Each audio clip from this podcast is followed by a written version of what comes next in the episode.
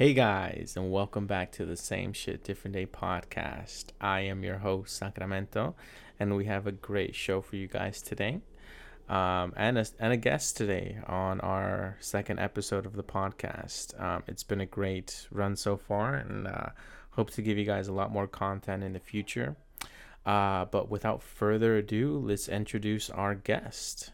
You know? So my name is Andrew. Um, when I retired, well, I medically retired from the military.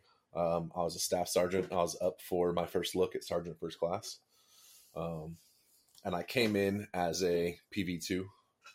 So they had when you join the military, they have this. What, little, what's a PV two? Uh, so there's a couple like there's different rank, ranks of private, right?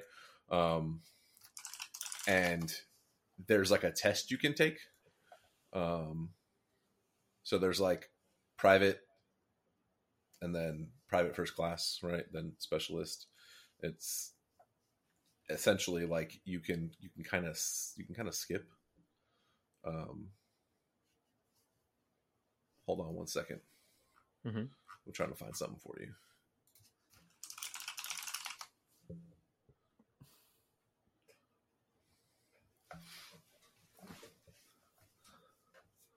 I want to get an actual. I'm gonna give you the official the official name.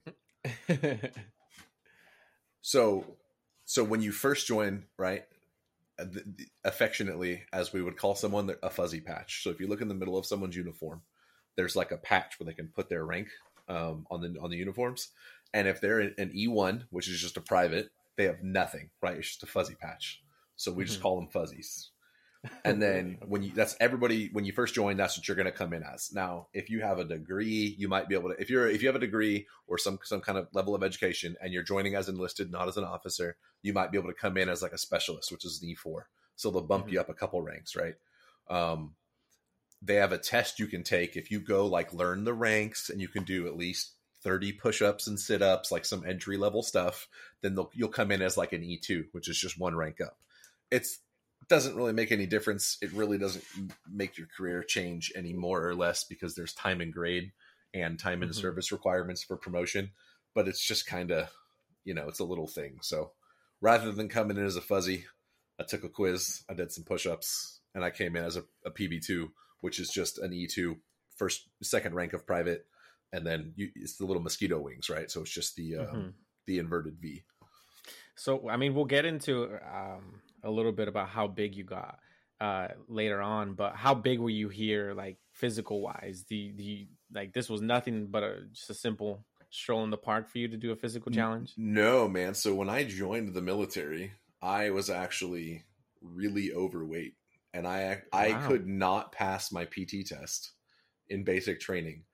I I passed my PT test on the very last day possible to be able to graduate. Wow. They like for people that have failed them, they have like on family day, which is like the day your family shows up, they have mm-hmm. a PT test on the morning of family day, at least when I went through. And I mm-hmm. hadn't passed a record PT test until the morning of family day. Wow. so, well, how, how, how was that? Like, that was a lot of pressure, I'm guessing. And, oh, man, it was terrible. And so I don't know if they do it anymore, um, but it's just kind of like a way to a way to motivate you. So when you're uh-huh. in basic, when I went through right, which was oh my god, 2007, right, so a while ago, um, you get marshmallows, which is what they call the PTs. It's a sweatsuit, right? It's it's like gray mm-hmm. sweatpants and a and a top, just a regular, and it just says like army on it, right? And those are your marshmallow PTs.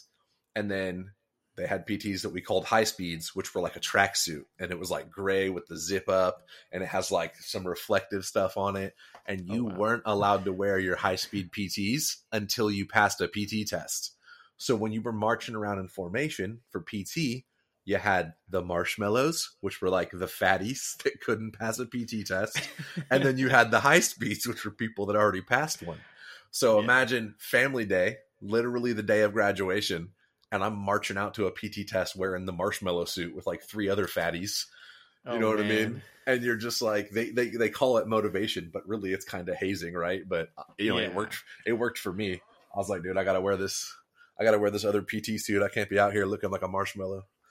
So, so what made you join the military in the first place? Then, Um, you know, there's like a little bit of a family tradition of serving on my like my both of my grandparents served. My grandpa on my dad's side British, my grandpa on my mom's side was in the army. Um, Mhm. you know, so there was kind of a little bit of that, and then it was really just a personality thing. You know, I've always been a protector of other people and like to stand up for people, so. Mhm. I was going to college. and I wasn't really enjoying the college life. It just, you know, classes are a little easy. I don't really like doing homework, so I just show up and take tests. I was working So a, a little shitty bit of job. goodwill hunting uh, attitude, right? Yeah, it was like- just, you know, I I wasn't doing I wasn't doing poorly. I just wasn't Mhm. enjoying it. And then, you know, one day in between classes, I'm like walking to the cafeteria or something, and there's an army table there, and they're just like, "Hey, let me talk to you." So I stopped. I talked. You know, I went and took the ASVAB.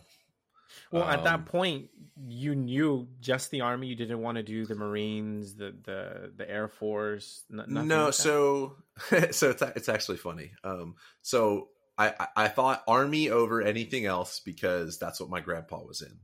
Uh-huh. Um, but my mom's boyfriend at the time was in the Air Force. Not then, but he had been in the Air Force. He's retired, and he was a mechanic uh, on like like C one thirties.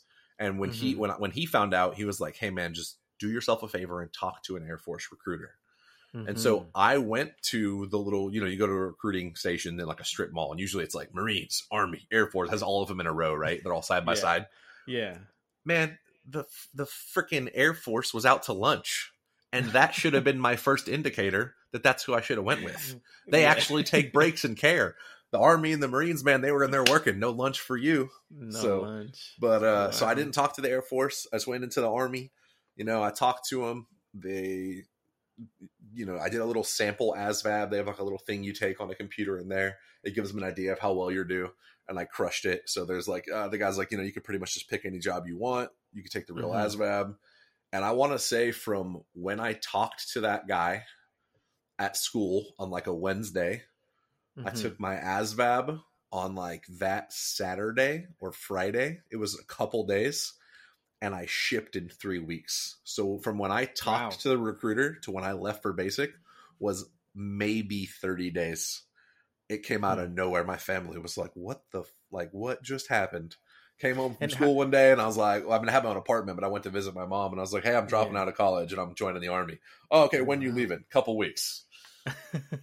Jesus. So and how I- how was that? Because I've seen, I mean, I, we've talked about this before about how just like arriving to boot camp, we've seen those different. Uh, So, the I army, mean- how they did it. How did that feel for you? the whole process was a little crazy, especially with how fast I did it. So just, I mean, from going down and taking the ASVAB, my recruiter drives me down there. They're like, "Oh, you have four hours to take it." I finished the test in like forty minutes. I called him; he wasn't even back to the recruiting station yet, and he's like, "What do you Oh, mean wow. you're done? You're gonna bomb it?" Ended up getting like a ninety-one or a ninety-six, something ridiculous Jeez.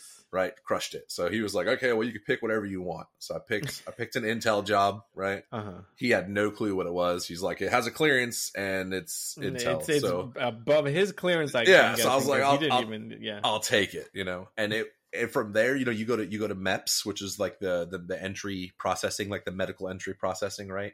And Uh-huh. they they get everyone going to MEPS. You go to a hotel the night before because you got to be at MEPS at like five in the morning. So they take like there's maybe like a group of 20 people and it was What's army MEPS air again? Force marines it's like military entry processing station or something Mm, um it's essentially medical expenditure panel survey okay. uh, it's it's it's where they take like the, the intake for the army it's a bunch of tests and they have you do Mm-hmm. all this stuff to make sure you could you know that you're prepared to pass basic but it's not just for the army right Mhm. so they take everyone who was going to MEPS that day. They put us in this crappy little motel. Um, and it was a bunch of kids my age 18, 19, 20 year olds, right? No one was over like 24. And it was Army, Air Force, Marines, everything. We're all there.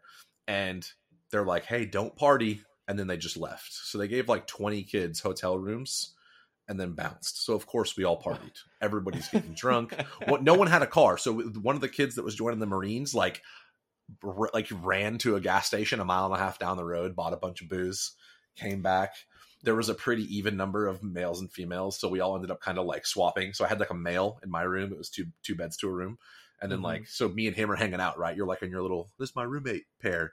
And then we met up with like two chicks that had their own room, and we all kind of looked at each other and was like, "You and her, me and her," and then just So- swapped. Was Right. Fuzzy still your nickname, or what? What? What, what nickname? Did no, no, no. So, time? so at that point, I mean, no one even has a rank. You're going into MEPS, right? So nothing's Right. happened. So it's just a bunch of kids getting ready to join the military, having one last hurrah. okay. So everyone goes and gets drunk. A bunch of people hook up. It's a terrible plan. You wake up early, hungover, and you got to go to MEPS. And MEPS is like it's the first. It's the first time you're introduced to this weird military complex thing. Oh, so you wow. go in there and they're like, all right, like everyone has to pee. And they got this old dude that has to watch you pee to make sure that you're not like trying to fudge a drug test or something or, or pass it. So, like, you know, up the night before, you're a civilian, you're partying, you're banging it out, whatever. And then all of a sudden, you got this seven year old dude squatting in front of you watching you pee. And you're Oh, like, this is, God. re-. and it's, I mean, it's underwear to the floor, right? So it's not just like a regular, it's, it's weird and you know it's like in a white tile bathroom it looks like an insane asylum and then you're everyone's standing around in underwear guys and girls and they're having you do this weird shit they're like hey squat down and walk like a duck because they're testing your ankles so you got to do like this duck waddle to make sure your ankles bend a certain way because if Oh, you're God. if you have bad ankles they're not going to let you in the military so it's just this weird an insane asylum feeling thing where everyone's standing around in underwear while some 70 year old man has you waddle like a duck and watches you pee. It's Honestly, just putting it in a perspective awkward, like bro. that, like yeah, everyone's standing in line. You guys know what's gonna happen. You Yeah, just got to build up the courage to kind of. Oh, ah, wow, that's dude it's it's just it's just weird and that's before anything that's to even determine if they'll let you in you know so so that's right so you do that you make if you make it through all that right you can waddle like a duck your pee isn't funny you know your your elbows aren't bad they don't you know they ask you all these medical questions it's like this big process you make it through there you get a date and time you jump on a plane you fly out and then there's like the Mhm. classic you know it's the classic shark week that you see in the movies you know you Uh-huh. get picked up from an airport on like a on like a white army bus and you got all your bags and you're you're not even in basic yet. Like the first week or two is you're getting you're getting like issued gear and clothes and you're just treated like nothing. So everyone you know Uh-huh. it's everyone goes and gets their head buzzed. They all they all get their hair cut. Everyone gets issued all their gear.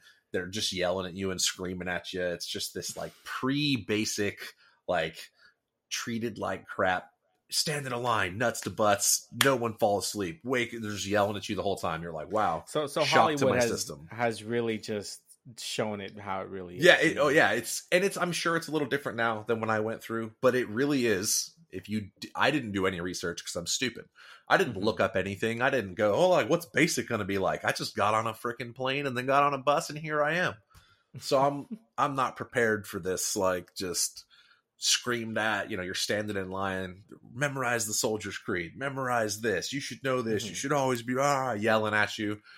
That's all of that's just to get gear man. And you don't even go to basic yet.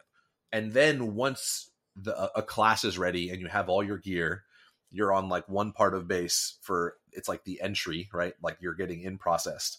And then Mhm. you go to they bus you over to like the basic training grounds. And that's the shark week. You're on the bus you get off the drill sergeants are all yelling you're holding your bag over your head.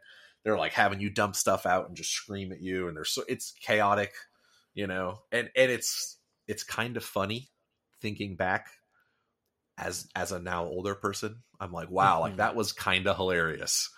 But when you're in it and you're like an 18 year old kid and you have no clue what you're doing you know you're kind of just like wow i might that's like the first you're like i might have made a mistake like i i don't know if i should have done this Yeah, I, I mean, it's all a mental game. They're trying to break you down, right? They're trying to make you into a Right. different, uh, a- They're- a, warrior, a soldier. You know, Ex- exactly they need to they need to turn you into someone that can follow orders and just do as you're told without asking so where was your first deployment?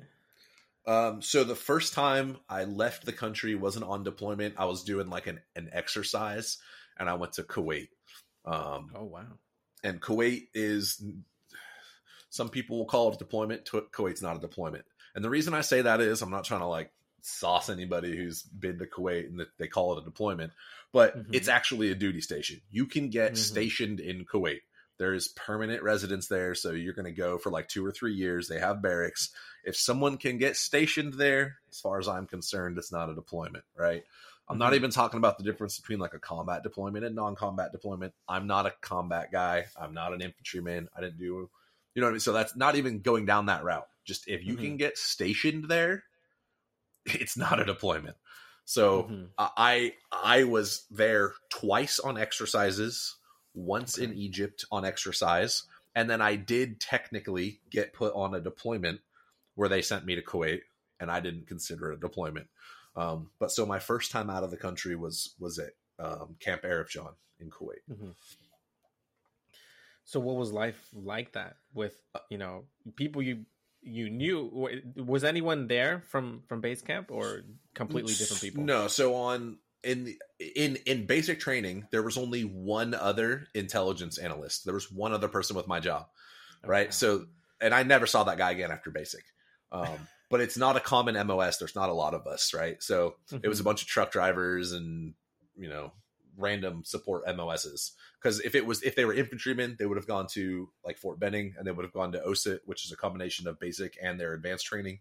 Um, so it was just a bunch of like infantrymen, truck drivers, repair people, satellite, whatever, you know, cooks.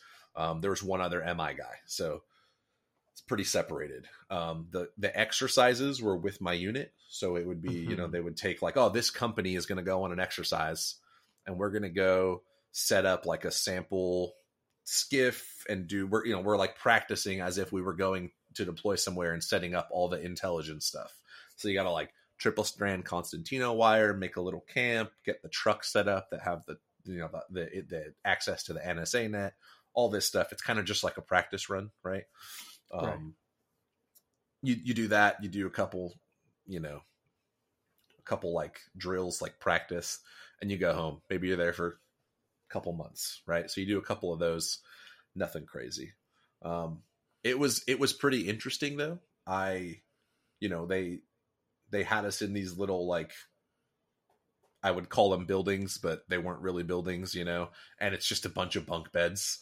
Um, you know, you get to sleep for a little bit, then you go back to the tent. You know, it's nothing crazy. It wasn't anything yeah. dangerous, but it's definitely kind of just like a it's it's kind of like you see it in the movies, right? You know, it's a bunch of tents everywhere. Everybody's walking. There might be like a bus that'll take you around base. Everyone goes to the chow hall together, and it's just it's almost yeah. like summer camp, man.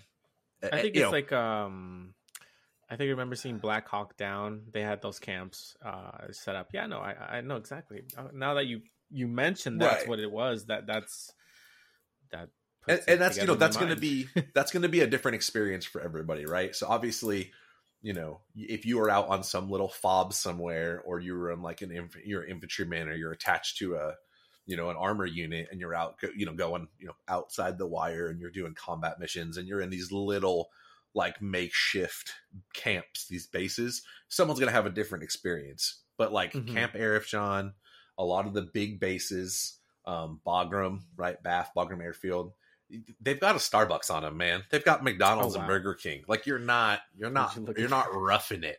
So the generals are eating good. It's yeah, it's a different experience for everybody. The generals, dude, flag officers have their own porta potties that you're not supposed to use. You know what I mean? Oh, they got wow. air conditionings in them. It's a joke. So everybody's gonna have a different experience. But that was my first, you know, out of the country trip, and I would I would kind of relate that to like like summer camp. you know what I mean? So did the army send you anywhere else? Yeah, so I went to like I said, Kuwait two or three times. Um, I had one exercise in Egypt. I went on a, a deployment where I was in Jordan, um, and we were on a Jordanian airbase, and then that was kind of right there on the border of Syria, and we had a couple little trips into Syria. Mm-hmm. Um, and that was my first, I would say, like real deployment. Again, not a combat guy, not running combat missions, but that was the first like you know, I was there for over 6 months. Um I was working in a tent that we set up. We built a SCIF. You know, we had armed guards, um, you know, XYZ, whatever. So mm-hmm. that was kind of, you know, not summer camp, but mm-hmm. also, you know, not terribly dangerous because we were on a foreign base um, for a majority of it. Like I said, a few little trips into Syria, did some did some stuff in a tent, but so at, at ever any time that you ever feel like something might happen where you have to, you know, potentially fight your way out of something, or it was always just kind of easygoing day for you?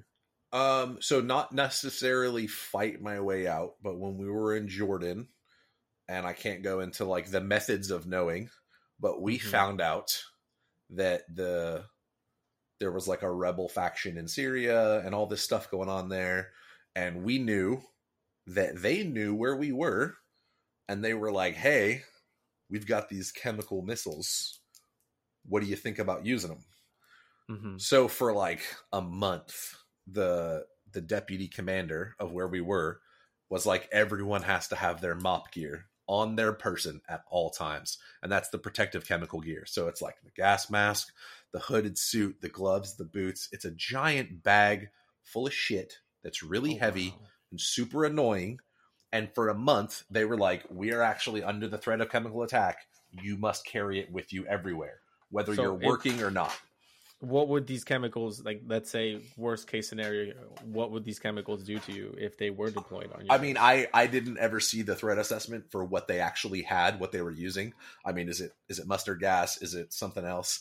Generally speaking any kind of like airborne chemical weapon is a gas that's going to make you incredibly sick melt your insides bleed out of your eyes and ears this, you know what i mean like all that bs you see in movies if it's a mm-hmm. chemical weapon and it's you know it was in Syria, they're going to have something that's incredibly dangerous. Um, and honestly, I was I kind of hated that we had to carry the gear around because the mm-hmm. base we were on wasn't very big. Okay, it's not like some massive airfield where like the missile's going to strike and be a big explosion, and then like there's going to be a radius where you're there's chemical stuff and you're going to be like you need to have your gear on, right? mm-hmm. the area we were we were in was kind of small enough that like if the if they if it was attacked and there was a, a, a missile or an explosion, that's probably going to kill you before the chemical stuff does. So like yeah. like what's the point? You know? I was it, to me honestly, and it's I'm not trying to be like tough. It was more of an inconvenience. It's a big bag. It's heavy. Yeah, it's plus annoying. all the stuff you're already carrying. It's yeah, hot. And, you know, when even even in civilian clothes. So like I finished my work day, and at the time, you know, this was you know later on in my career when I was incredibly jacked, powerlifting, running around looking like a freaking NFL linebacker, right? Mm-hmm. And so I'm like, I'm, I got to go to the gym in civilian clothes. I'm going to the gym three times a day. So now I'm carrying this giant bag into the gym all the time. I don't. I also have to carry my gym stuff. I'm off work, and I'm just like, dude, if if I'm gonna get hit, let me just get hit. Like, why do I need? if it's gonna happen, let it happen. This stupid, you know, this stupid bag of stuff. And then the funniest thing, and I'm not gonna tell you what unit it was because people would get in trouble. So at the mm-hmm. start of all of this, they brought us all into this this building that we had, right? Um, it was like is where we do all the intel briefs. It was kind of like a stadium style thing. There was like, like you know like a watch floor down on the bottom and a bunch of seats that came up, and they brought everybody in the unit in, and everyone had to bring in their gear. And there was a group of SF guys out there, and they're like, "Hey, we're going to teach you guys how to use your masks and make sure you know. We're going to give you a refresher." And so while they were doing it, they were like, "Hey, everyone, take off the filter on your mask, and your serial number, if it ends in a T, raise your hand." And the reason if a serial number ended in a T was bad is it was a training filter and it wouldn't actually stop anything, right? Oh wow. And there was maybe like 180 200 people out there and about 90 people had training filters. And there was no way they were getting that many anytime immediately. So like half of the people out there would have been screwed anyways because they didn't even have filters in a, in, in a deployed environment and that that unit they they didn't know. They just they didn't know that they sent out gear that had training filters. They had no idea. Oh, so it was like well, that's that's the army for you right? Yeah dude that's that's classic army bro. The number of times i've seen dude air gas masks with training filters. I've seen soldiers get deployed and when i'm checking their sap their, their plates in their uh in their iotvs they're freaking mm-hmm. training plates dude. They're not even ballistic they're just a weighted piece of ceramic that does nothing. And I'm like, really? Yeah, do the best go, you can. Don't go get, get new plates immediately. No, you can get new ones, but so I would say that was like the most like uh I would I mean scared, but just the most like, well, if it's my time to go, it's my time to go. You know.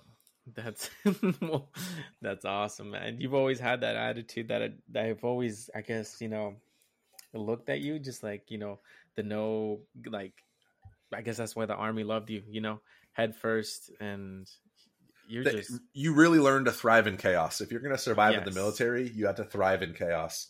Something weird's going to happen. Something's going to go wrong. Nothing's going to go to plan. You know, and they kind of teach you what to do and how to react in those situations. And a lot of the really good leaders in the army are comfortable with making a decision within the confines of what they think is right, and then they'll stand by the consequences after. Um, but yeah, it was it was definitely pretty wild just to be like, oh well, half of us don't even have valid gear. This is great. so. Were there were there any moments that were embarrassing? I guess for you. Embarrassing. Um, Yeah, I mean, uh, I've known you for a long time, and there's nothing but there's no embarrassing moments I've ever been there with you. No, I things you had mean- wrong here or there, but right, anything so that you felt like you were like, I fucked up, or all right, so the straight up em- embarrassing. I had a soldier that I was taking to a promotion board, and when you when you take a soldier to a promotion board and you prep them and you train them, they're going to sit there in front of the board and you're standing in the back or you're like on the sidelines and you're and you're just like waiting and they're answering questions and they're getting quizzed and all this stuff, right?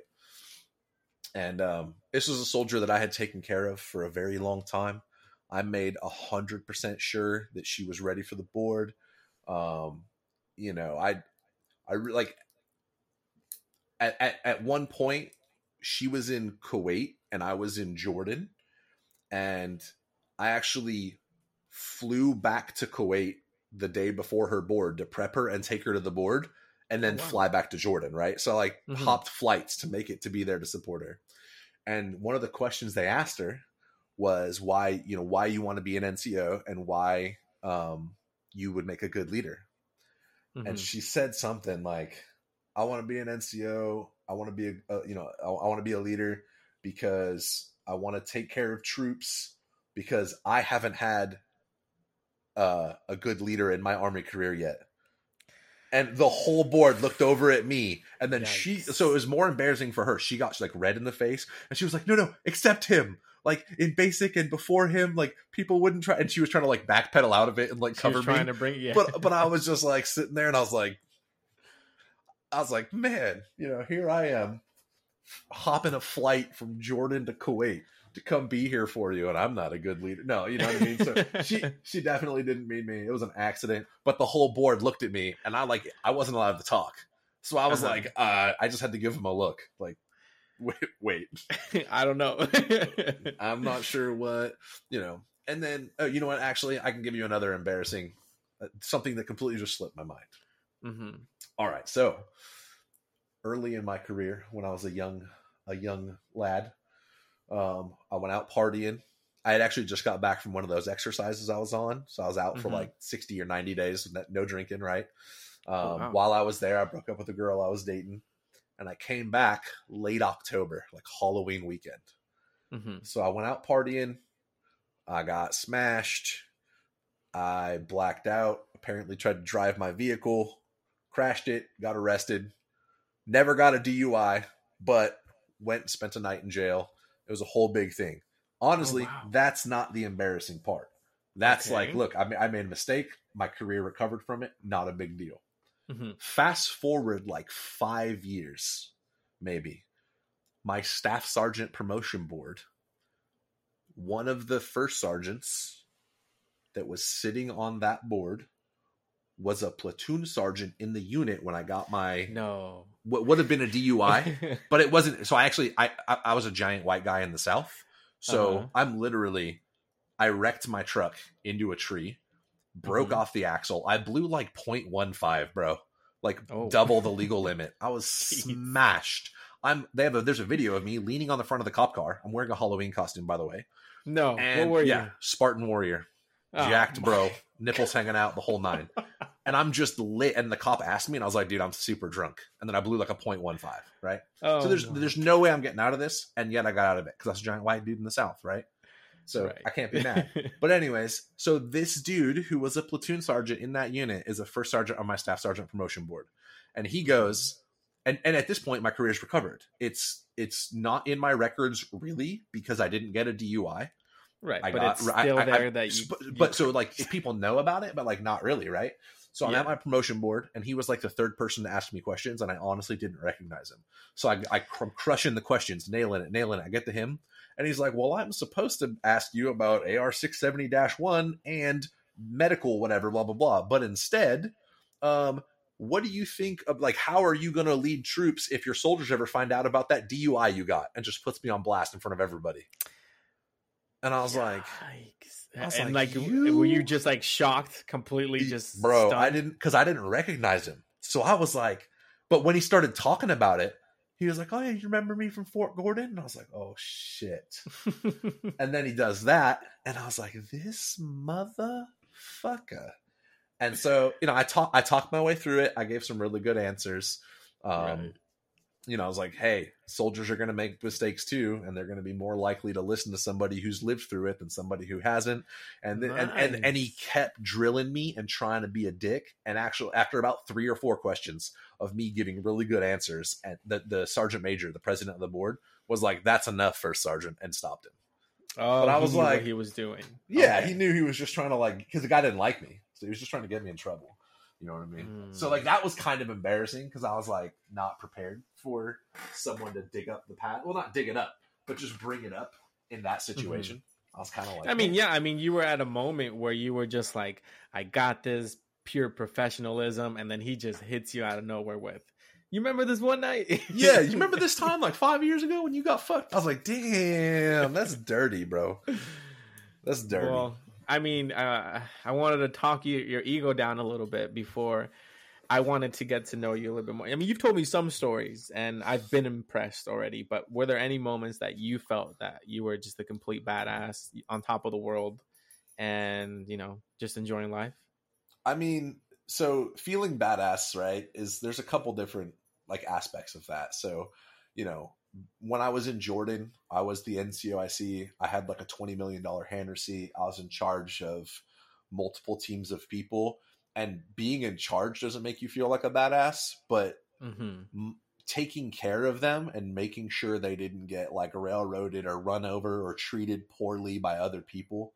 Um, so like that's a badass feeling, right? Knowing that your soldiers trust you and will come to you for help and guidance and they know that you're there for them. That's a badass feeling, you know? So Mhm. there's that like leadership side of feeling badass.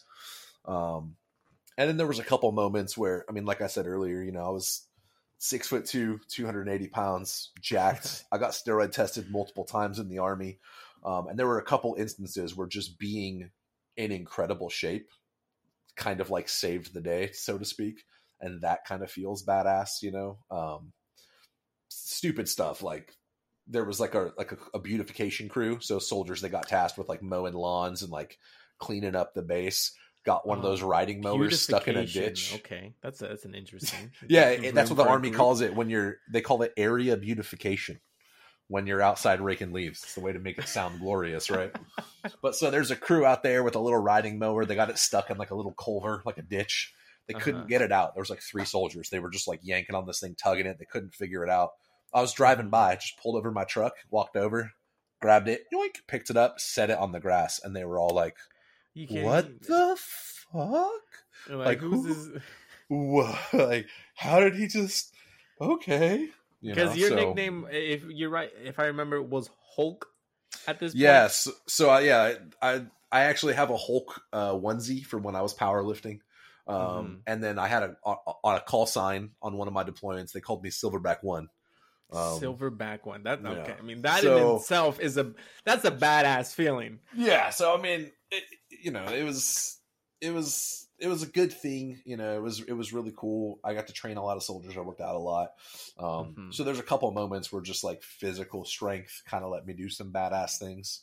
Mhm. Um, but you know, honestly, I think just that for me personally, the most badass thing is really just the standing up for soldiers. Mhm. Um, on that on that same deployment to Jordan, I've talked about. You know, there was an instance we were so we were we ran these Trojan trucks. The Trojan trucks um, provide Mhm. secured internet access to the NSA networks to soldiers who are deployed. Mhm. Um, and there's crypto and there's all these things that go involved with it because of what it provides. And there's legal requirements, right? So I was the ComSec custodian, communication security. I was in charge of that crypto. And if something happened with it, I literally went to jail. Mhm. So, you know, we were attached to a unit and we had a, you know, a skeleton crew at night that was running this truck. And you have to, at a minimum, when there's active crypto, have two people guarding it. And they were like, hey, your soldiers need to do head count at the DFAC. So for like Mhm. the midnight chow session, they wanted them sitting at the front door with a little clicker like they worked at Costco counting how many people ate. And I was like, hey, like I told him, you know, the trucks are up and running. They're legally I have to have people up there. I'm not going to wake up my other guys, so we're just not going to do head count. I'm Mhm. sorry, like we're we're not, we're operationally here to help you. We're not administratively attached to you. So opcon, not adcon. And that unit's first sergeant just kept throwing a fit and pitching a fit and going and trying to talk to the officers out there and the DCO and all these. And finally, I was like, you know what? I'm gonna do head count. I'm tired of arguing with you. So the Mhm. next night, I told my guys, I said, hey, pull the crypto key, shut down the trucks, go do head count. Mhm. And there was a team of probably 35 analysts working overnight, including a CW4, um, Chief Warrant Officer 4. And So- this this isn't familiar to your to your soldiers at this point. You telling them to go. Right. No, no. I, and they were like, yeah, they were like, they were like, why? Like, we can't leave. We have the crypto. I said, pull the key, pull the key, shut down the trucks, go to chow, go to head Mhm. And they were like, but, and I was like, just do it. Just be quiet and do it. And no matter what anybody says, don't go back up to the truck until chow's over. And they're Mhm. like, okay. So they do it, right? And this is it. midnight chow started at like 2330. So like Mhm. near midnight. And it lasted for like an hour and a half Wow. probably like 23 39 like dude 10 minutes into chow someone's pounding on the door where i the barracks room where i was sleeping and there's like 16 other dudes in there. We're double bunked up nuts to butts. They're, we're just crammed in there. No one can move. They wake up everybody. Like sergeant Herring, why are the trucks down. Where are your soldiers? What the fuck? There's 35 people up there on mission with no access. And i was like hey go talk to your first sergeant. Get out of my room. What do you mean? I, I told your first sergeant she wanted my people on head count. I told them if they had left, they'd have to shut down the trucks because you have This to have two on silent. crypto. Like, all eyes Every- are on YouTube. Wh- what? Eh, All eyes are on YouTube, just having this conversation. Right. So there's like 15 people in the room, and it's a CW4 that comes pounding on my door, and I'm like, I, I know what to tell you, Chief. Go talk to go talk to your unit's first sergeant. It's not my fucking problem. They told me we had to do head count. I told them what would happen if we did it, and they they lost their shit and said no, I have to do it. So I had to do it. The crypto key has been pulled. The trucks are shut down. The trucks will be back up when when chow's over. And the guy's just losing his mind. He's like, I've got 35 people up there. We've got a live mission. Where did it? I was like, hey, go go talk to your first sergeant. I don't give a shit. Go wake her up. So this dude storms over to the, the barracks where the female stayed, pounding on her door. She comes over to my door and she's like, pull your other soldiers, wake them up, and have them covered. I'm, no, I'm not making someone cover an hour and a half in the Mhm. middle of their sleep. Go fuck yourself. No, I Mhm. told you what would happen. I had proof in emails. I, if you make my guys go, the trucks will be shut down. There's legal requirements for crypto. You said do it. Mission's down for an hour and a half. And so the Right. chief at that point realizes I'm not budging. The first sergeant realizes I'm not budging, and they go get a full bird colonel, who's the DCO out there. And that guy comes to my door, and I tell him exactly. Uh, it's like the deputy commanding officer, Okay. and I explain everything to him. Like, hey, this is what's happening. And the guy looks at me, and he's like, "Go back to sleep, Sergeant Heron." And he turns to the first sergeant and was like, "He told you in advance," and just starts destroying the first sergeant in front of everybody.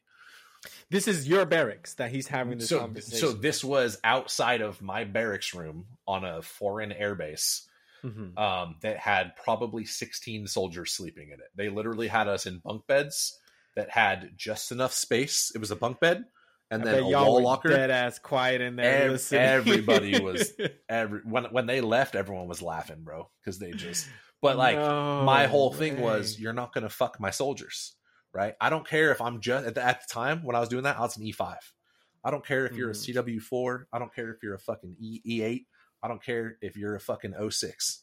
You're not going to fuck my soldiers. And there's nothing you can do about it because I'm in charge. I'm Mhm. operationally attached to you. I'm the highest ranking person in my unit. I told you that was going to happen. You didn't care. And now you're upset at the consequences that I told you in advance would happen. Deal with it. Mhm. And so what what was the what was the conversation outside that you guys heard? oh, the, the the DCO was just screaming at the first sergeant. You know, like because I had proof that I told her exactly what was going to happen, and Mhm. it it so what ended up happening as of that is they finally realized and understood and agreed because this wasn't the first instance with them that we were operationally attached to them and they had no control over me or my people. I could do whatever I wanted at that point because for a while they were like, "Oh, you guys have to come do PT with us to make sure you're working out." No, I Mhm. don't. I'm not administratively attached to you. You don't do our PT tests. You don't. I don't have to go to your formations. I don't have to do anything for you. I am solely the person in charge of everybody out here in my unit. They are here under my watch, and and I had made sure of this with my unit back at for, in Georgia that that Mhm. was the that was what was happening, and I was backed by my commander 100. percent It helped that my commander and myself were gym bros. We worked out together. Mhm. Um, so I had I had 100% backing from my unit, and I knew I was in the right. And so, regardless of rank, I just got the shit on people, right. and it was great. And that felt pretty badass because it was a mixture of like sticking it to the man and taking care of my soldiers at the same time. Right. And you guys, I mean, it's all one, you said one campsite. Um, so you guys still saw each other every day, every, every, every day. Oh my God. At one point- to- At one point, they tried to do a VTC, a video teleconference, back to my unit to tell on me to my commander. And he, I he didn't want to let it go. He, he wanted more And of you. Oh I- and my, I had informed my commander of everything that's going on. So he sat there and he listened and he listened and he waited and he listened and he let the guy finish. And he's like, Sergeant Heron's doing exactly what I told him to do. He's in the right and you're wrong. Don't fucking call me again. And then hung up the VTC. Oh And I just looked at the guy and I was like, anything else? Get out of my tent. And because they were in like my my tents that had the VTC system. And I was like, you can go now. So and and um i wanted to see if we can bring up this story as well because all of this is is the same guy with the ac uh story Yes, yes. So that same chief, that's the same guy. This motherfucker. I don't remember his name. if I remembered it, I'd tell you. So in so it, so we we ran the, the, the trucks right the satcom Right. team. We ran the trucks Yes. that provided the internet, and we also had because the tents were on my hand receipt. We had the generators that run an AC right. And Mhm. so we're in the desert. It's fucking hot. And the generators aren't, it's not the best equipment because it's the army. And if you turned them down too low, they would freeze over and and turn to ice, right? Like literally freeze. And then you would have, they'd, they'd have to thaw for like 45 minutes and you'd have to like bang on them with a wrench to get them to restart. Right. Mhm. So we were like, hey, don't touch the equipment. It's our unit's equipment. We know about it. We know its limitations. Don't touch the equipment. And this dude, he was kind of he was kind of overweight. You know, he's kind of a kind of a fat, greasy fuck. So it's ten o'clock in the morning. It's getting hot. He comes up and just cranks the AC down on a on a couple of the ACs. is this like um midsummer like Yeah, we were we were there in like August, bro. Oh man And so he comes in, cranks the ACs down. Inevitably, they freeze. And then, so when they froze, they would kind of sort of halfway work, or they would like, they would put out like 80 degree air instead of 70 degree air. This dude cranked it down to like 60. So we just turned off everything. Mhm. Turned off the generators, turned off the ACs, and he came, and, and we, he came storming up. And because he kind of had to like walk around our little base, our little tent, right? And when he walked around, we had put up signs in like in um, slide protectors that said like this is why you don't touch the equipment, and had him unplugged completely, disconnected, not turned on. And there's so many computers and all the Intel equipment in the tent that they're starting to overheat. The laptops are crashing, printers are shutting down, like everything's going haywire. And we just we shut it all down. And the guy came up just losing his mind, and we're like, "Hey, chief, uh, hey G. I'm pretty sure we told you this is what would happen when you touch our shit, and you touched our shit, And he's like, turn it back on. Dude, no. We don't want to damage our equipment, so we're going to let it defrost fully. And when we're ready, we'll turn it back on. And he just, same guy, just losing his mind, just angry at it. And we're like, what do you want us to do, man? It's the equipment. You damaged the equipment. Like, I'm Mhm. sorry, you know? So we had numerous run-ins with that guy. To to be fair, we did get on his nerves on purpose a lot. Um, so like I said, he was he was kind of a fat, greasy, um, pudgy human.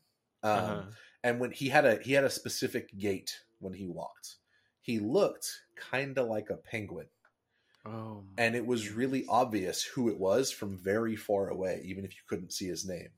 Mhm. So at the time, and I swear to you, I think they changed the regulation because of us. Me and one of my soldiers, we looked it up, and the regulation for like saluting an officer says six paces or when you recognize who they are. Mm-hmm. Now, if you go look, it just says six paces. I'm not even kidding you. So we would we would the the camp we were in. It was kind of like in this rock quarry, and at the top of the hill above the quarry is where we you had to walk up the hill, then go down into the quarry. That's where our tents were, and then our the barracks we were staying at was at the bottom of the hill. So we would see this dude from like 200 yards away, and be like, "Good afternoon, chief," and hold the salute the whole time. And and at one point he was like, "Do you?" It's six paces, and we were like, "Nay, chief, it is six paces, or when you recognize the officer." And he's like, "How could you recognize me from 200 yards away?" And at this point, right, we've already been we've been at each other three or four times. We're ha- I was like, "Cause you waddle like a penguin and just held the salute walking by." Yeah. dude. Just like because and let me dude, let me tell you, let me tell you a story about how fat this. You want to talk about how fat this guy was? I mean, he he brought a tough box with him, so like you get to bring a, a box of gear. oh, a big, a, tough, a big, uh, a big, a big tough box, right? A big plastic Okay. box full of gear. mhm. He his had 60 12 packs of Dr Pepper in it. no.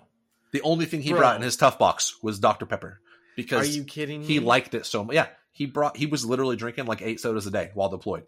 We would go on mail run. Okay, let me tell you. We had to when we went and picked up mail.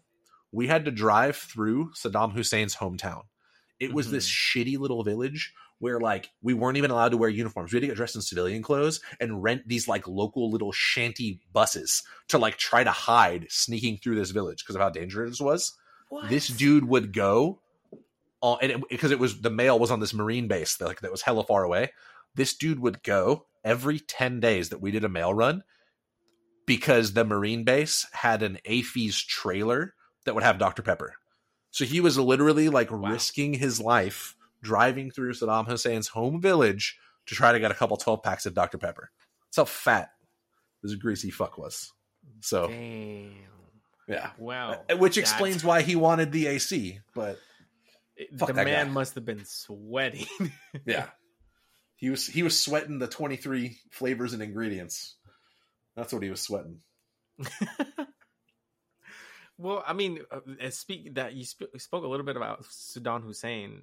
Was there any moments like that that you actually ever feared for your life, or was that, you know, the only No, I mean I. I went on a couple of the mail runs, man. It really wasn't too crazy. mail Um, runs? What's that like? You just well, well, we go would go so we, we were literally going to pick up mail because it so all went to up mail was base. like was we were like- we were in civilian clothes, like renting vehicles.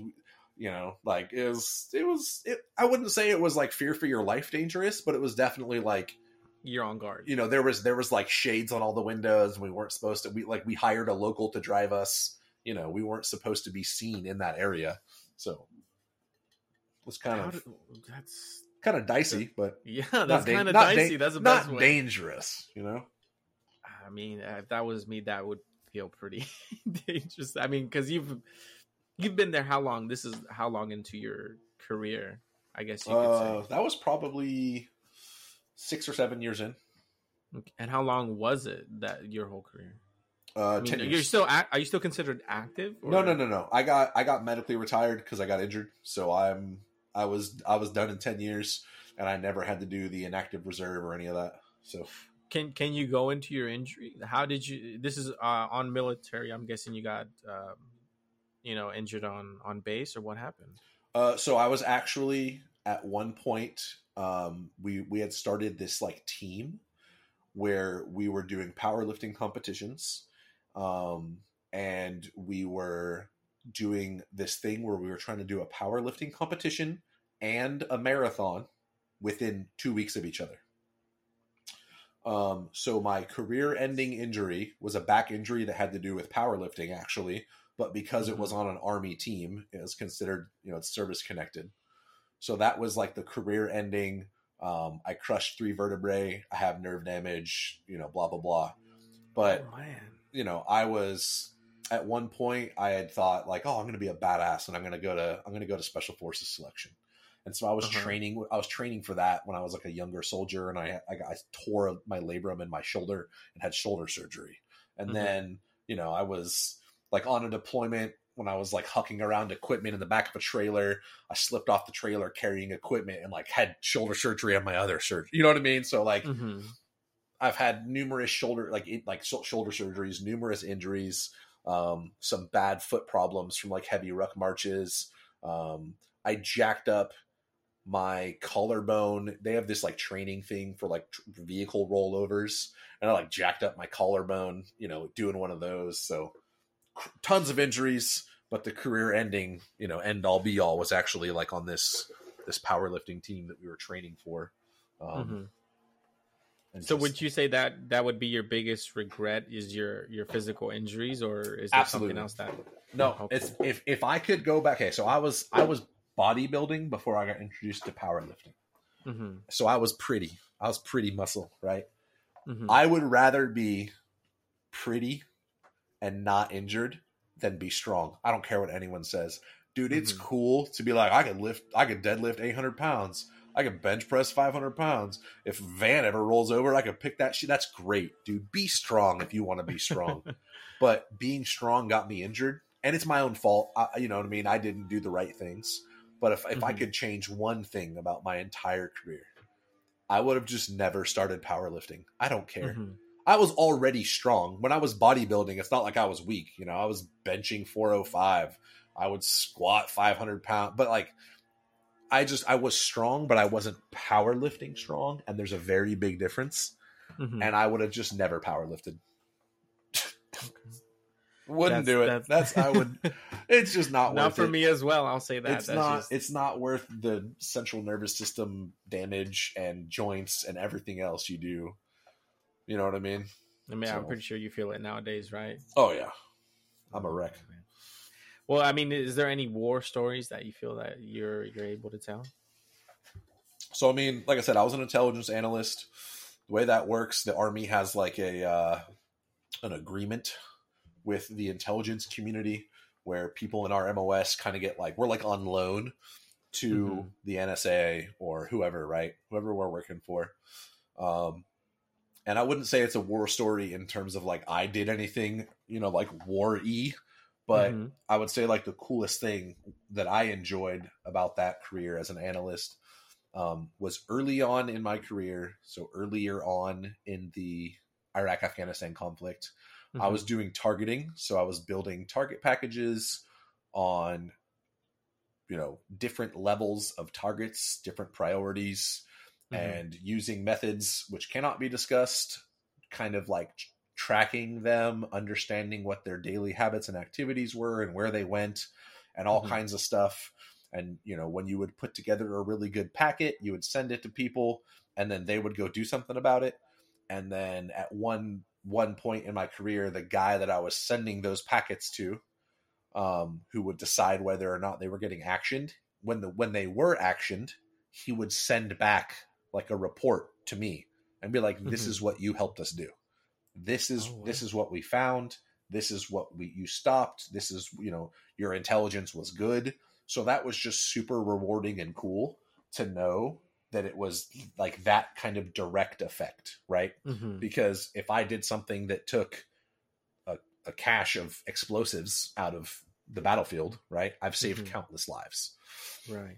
And later on in my career, that process changed drastically. So earlier on in my career, when I was doing it, it was kind of like the Wild West out there, man. I would do I would do up a package, I'd send it to a guy, and he he'd be like, "Yeah, we're gonna we're gonna action this. Let's go, yeehaw!" Oh, wow. Right? He'd ride out.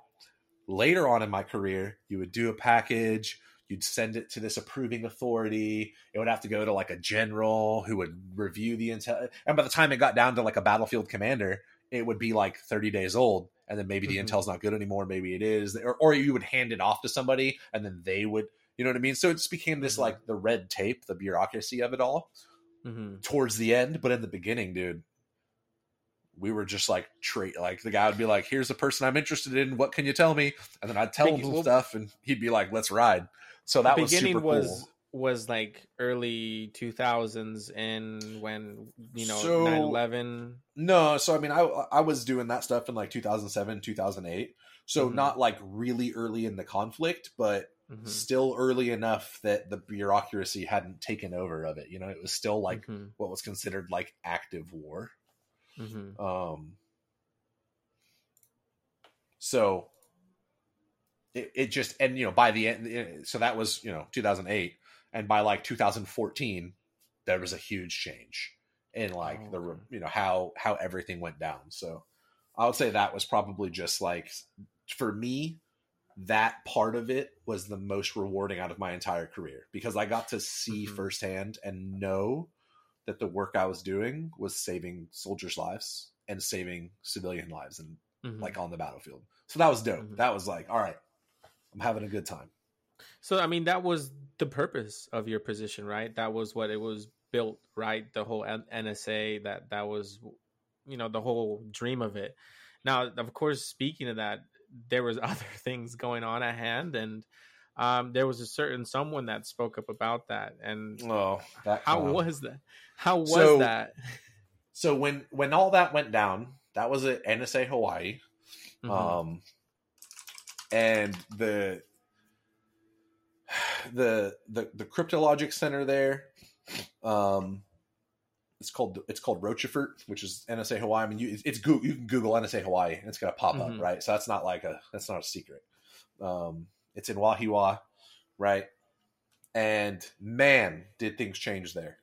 You used Mhm. we used to there's a gym there on site, and we they would let us like bring in burned CDs, and we'd like listen to music while we're working out, and like you know you could have like people would wear like their fitness trackers, like their Fitbits and stuff, and then when all that stuff went down with good old Snowden, man, Mhm.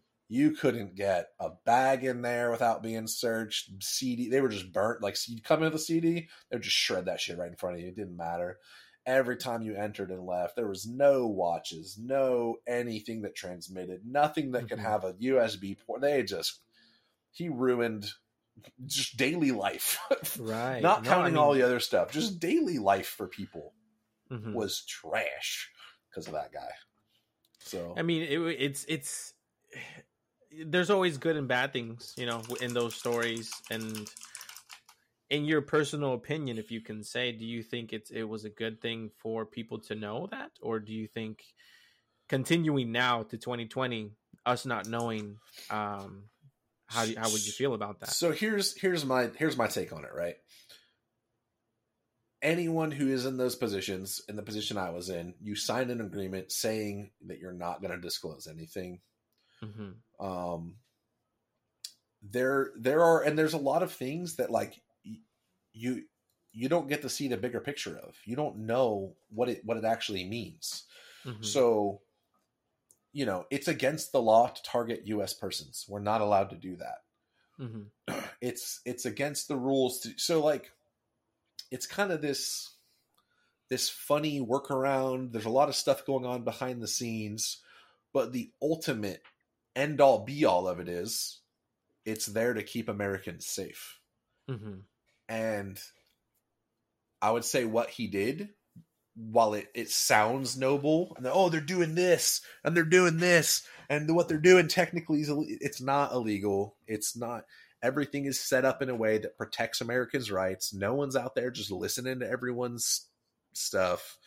So Because you gave us a clear example of how you did save lives. You know, they, right they they reported back to you what you did and that did make a difference and Well, so I think I think the issue is and and one of the things that like was that he talked about, right? Is what's considered So imagine communications, right? Cell phones, whatever, metadata, text messages, they're all put out there into the into the into the cloud, we'll say, right? So all of that stuff gets soaked up and kind of just gets stored somewhere, Mhm. right? That's how it works. No one's allowed to go in and listen to it or look at it or view it where it's soaked up and stored. That's illegal. Mhm. So what he kind of did was like scare people into being like everything's being collected. They could do this, but they can't. It's not Right. allowed. It's not the way it works. So he kind of like, and you, there, there's always going to be, like I said, it's the Wild West, right? Mhm. So what I was doing in 2007 wouldn't be allowed in 2012, right? Th- That, Right. that difference in time. So I don't know. I think what he did was violate a, a an agreement that he said he wouldn't talk about. I Mhm. think he twisted a lot of the things that were happening to make it seem like it worse than it it's worse than it was. And I'm Mhm. not going to sit here and be like everything the government does is perfect and no one does anything wrong, right? Because dude, people bend the rules, people break the rules, people push boundaries, all kinds of stuff. But you know what there is for that? Congressional hearings Mhm. and committees and oversight committees and committees that oversee the committees that have oversight on the other committees. And I think those people that are cleared and have Americans' interests at heart should be the ones making that decision on what gets released and what doesn't. Right. Now, I it mean, may i- not if- go ahead. well, it may not come out right away, right? So I Mhm. think I think the big thing is, and I'm not saying there's anything, dude. Whistle by all means, if you're if you're a quote unquote like whistleblower, like a real whistleblower, and there's something bad happening, and you want to get it to light because it's so terrible and bad, do it, man. There's nothing wrong with standing up for what's right and doing it. Okay, Mhm. but there's a bigger picture involved where that kind of stuff that he put out wasn't like oh my god if i don't put this out american lives are at risk i would say Mhm. the stuff he put out put american lives at risk and Right. because and, and if it were truly bad and they were breaking rules and xyz whatever it would have an oversight committee there's it would have been eventually and if it were bad enough that people needed to know about it it would come out. Would it have come out right then? No. Would it come out five or ten years later? Probably right? Mhm. so i think you have to let those people and those committees do what they're designed to do unless it, it unless the whistleblowing is going to directly save american lives. I don't i don't think he should do it. No, I hear you because a person is smart, people are stupid. And we see that a lot in America. If you cause panic and you just see what it does and it just really gets people going and anger and riots and all those things instill. But uh, yeah, you made a lot of valid points there. And what what would you say if you think he could come back to the United States or should he still be if he comes back to the united states he should go to jail Mhm. because no matter no matter like what he violated an agreement. And i don't i don't just feel that about him specifically right? I you know i'm not like a blue lives matter Kona fucking always support the law right? The law is not always on the right side okay? Mhm. but i think there are certain things like that where if you clearly break and violate a law you should have to pay for it you know? Um and that's not that's not hard to to grasp i think No, I you think know? he, he he he understands it. That's why he doesn't want to come back. He knows what he did was wrong, um, but he he he felt something in him to say something. But that's also probably why he's not coming back because of, you know, I mean, he's he's heard around the world because of what he did. Um, but some things um, also that um, the government has now put into light is some some aliens. Now, with you in your position for so long, is there anything that you you feel that you're allowed to say about um, so unidentified phenomenons? I never worked in any type of mission that would have had anything to do with that. I worked um, ground missions that covered Iraq and Afghanistan, and I worked towards the end of my career stuff in the Pacific area of command, which had to do like with Chinese nuclear submarines. Mhm. So I didn't do space stuff. So I, I mean, have I heard things about unidentified stuff? Sure have. Do I personally believe that there are unidentified things, technology that we don't know about? I sure do. And the government's come out multiple times and been like, we don't know what that is, right? They're they're starting to let Right. that loose. You know what I mean? So i- i- do I think it's a thing? Absolutely. Do I have any firsthand experience with it? I don't. Let's see where we can go, and then um, how was life after the military? Now, do you do you enjoy it? Um, I mean, from the likes from it- from from my point of standpoint, you sound like you are having a great time. I, you know, I wanted to do 20 and retire, but I'm I'm Uh-huh. okay with what happened to me. Um, I think I adapted rather well to being a civilian again. Um, you know, obviously my injury kind of played a part in when I got out. Um, and there's a lot of people dealing with a lot more serious stuff than me. You know, I've got a few physical issues, a few minor mental issues, but you know, I don't have any crazy PTSD. I wasn't blown up. I don't have any TBI. So, you know, I would say that for for a lot of veterans, it's harder to adjust that have some more serious issues than me. Um, Mhm. But I'm kind of a thrive in chaos, go with the flow kind of guy. So I think I'm going to adjust to wh- whatever I do. Um, so yeah, you know, I, I'm enjoying being out because there are some things about the military that are just stupid. You Mhm. know, there's a lot of a lot of BS. There's a lot of red tape. There's a lot of weird things. You know that that probably aren't for everybody. Like not, I've I've chaptered a couple people out of the army, Mhm. um, and I, it's not that they were a bad person. It's that they were a bad soldier. So being a soldier is not for everyone Mhm. but that doesn't mean you're not a good person you know because there are a lot of a lot of things with the military that just don't vibe with a lot of people all of that being said though i really truly appreciate the army everything it did for me what it did for my character and development as a person the friends i made and i would do it again if i could go back in time and be like should i sign this or shouldn't i? I'd sign it again.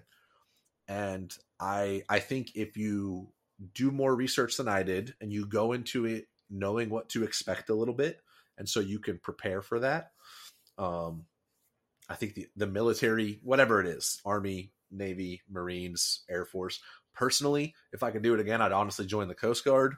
But um I think if that's something you feel you want to do, you know, there are a lot of good benefits that come with it. There's the GI Bill, there's tuition assistance, there's the training you get, the camaraderie, the friends you have for life. I, I think it's worth it, and anyone who's interested should do it. Mhm. Um, but I think they should check out the Coast Guard for sure. so, if there's anything that you would tell younger Andrew, it would be to join the Coast Guard. Join the Coast Guard 100%. Here's the thing. All right, listen. What's what's the first word in Coast Guard? Coast. Coast, yeah. You know what that means? Every Coast Guard base is on the freaking beach, man. Oh man. Like- okay, so you're making some good points. Listen, and everyone gets paid the same. Like there's incentive pay, and oh, if you're airborne, you get like an extra eighty six dollars. Great, but if you're like a special forces friggin' super commando ninja assassin, eh, but you're an E six, you're getting paid as the same E six that's a cook, man. So all this Like- all this bad talk about the Coast Guard usually comes from someone that's been in the military, like Army. No, Marines. dude, there's no bad talk about the Coast Guard. People people trash talk the Air Force and call it the Chair Force. And the, the main reason they do that is because they're jealous because the Air Force has nice stuff. Bro, Mhm. we had Air Force people that were quote unquote deployed to Fort Gordon, Georgia. They were deployed, um, air quotes here that you can't see, to an army base. And you know what they got while they were there? They were it was at the NSA site there. And you know what they while they were there, they received an incentive pay for substandard living. I'm not even kidding you. So the Air Force Wow. rented them these like co- corporate condos, fully furnished luxury condos off base. then gave them a substandard living allowance because they had to eat on an army base. They were like, the army base is so ghetto that we're going to pay you extra money. Right? So people in the army and the Marines like to talk shit about the Air Force because the Air Force has everything better. And Mhm. I've I've been I make fun of all the branches, dude. Marines are crayon eaters. The chair force are giant pussies. They're really not, but you know, you, you just you, you it's what you do. It's it's all a Yeah. brotherhood. Everyone makes fun of each other. I don't think I've ever heard of anyone make fun of the Coast Guard because most people probably don't even know the Coast Guard exists. They probably don't even know that the Coast Guard is a Department of, of Defense like entity. You know, No, no, they probably just think it's like the They- police. They probably yeah, they probably just think it's like a state thing, like or it's no, dude. The Coast Guard is the way to go, man. Go go join the Coast Guard, get stationed on the beach, hang out on a boat all day. I, I met a Coast Guard guy in Hawaii. For the Mhm. first eight years of his career in the Coast Guard, he was stationed in Florida. You know what he did? Hmm. He drove around, not drove, he rode. He wasn't the captain. He Mhm. rode around on a Coast Guard boat that patrolled the border and shot drug submarines, like the unmanned submarines, out of the water with a 50 cal machine gun. This dude's That job was to like play fun. duck hunt all day. He'd just up on a 50 cal, they would detect the little submarines full of drugs, and he would blast them out of the water. That was that Yeah, guy's oh. job for so, eight so, so years. thinking about it, yeah, no, you got Miami is a huge uh, drug trade where they just go in from that. So, I mean, now that you said that, just thinking about it, the Coast Guard would be stationed up there. Pretty the coast, well, dude, the Coast Guard. There's Coast Guard bases along the entire coast of the country. There's Coast Guard bases in Seattle. There's Coast Guard base or in Washington. They're in California. They're in Florida. They're they, dude. They they they're the Coast Guard. They guard the coast. They're all Guard along the the coast, coast. man. They're southern, you know, Texas down in the Gulf of Mexico, east and west. There's a Coast Guard station in Hawaii. I don't know, dude. Hawaii is is militaried up. I mean, it kind of has to be based on its proximity to the east, right? But you know, Mhm. there's everywhere the Coast Guard is is on the ocean, Mhm. and the ocean is beautiful. And So, so are you in the military done? You know, it's just now it's just retirement from them. yeah, I'm, I'm, I'm, I wouldn't go. I mean, they wouldn't take me back because I got, you know, fat and old. Um, but I, I, w- I support the military. You know, I would do something with the military in terms of like Mhm. as a veteran. You know, I'm a member of a veteran um, like nonprofit. We I do stuff to help veterans. Still, I would do stuff active on a base to help active duty. One of the Mhm. jobs I had when I got out of the army was actually working for a program on a base out here in San Antonio. So I, uh, support and appreciate everything the, the military did for me. Mhm. Um, but I mean, I wouldn't go back if they'd take me, and they wouldn't take me. So and they wouldn't take you either. You know what I mean? I'm ready, Chief. Nah, nah you got to be honest with there. yourself. Well, I mean, that's that's it really for I had for you, buddy. That's I mean, I felt like I've known you, I've got to know you a lot better now. I mean, we've only known each other through work, so you know, just taking this step out of that and just to getting to know you as a better friend and uh, about your past is uh, really interesting. Um, Yeah, I appreciate the invite, man. I always call you the wizard because how you are freaking tech savvy. Um, and uh, yeah, man, it's just been a it's been a pleasure talking with you today about this. And I, I mean, I, I appreciate the invite and talking to you, and it's uh, it's good to hear what you have to say and what you have to think, and hopefully, uh, we'll get some time to hang out somewhere in the future. well, that about wraps it up for today's show. Thank you again for everyone who listened this long. Thank you again for Andrew for coming on to the show. And um, this has been the same shit, different day podcast. I hope you guys enjoyed, and we'll catch y'all on the next one.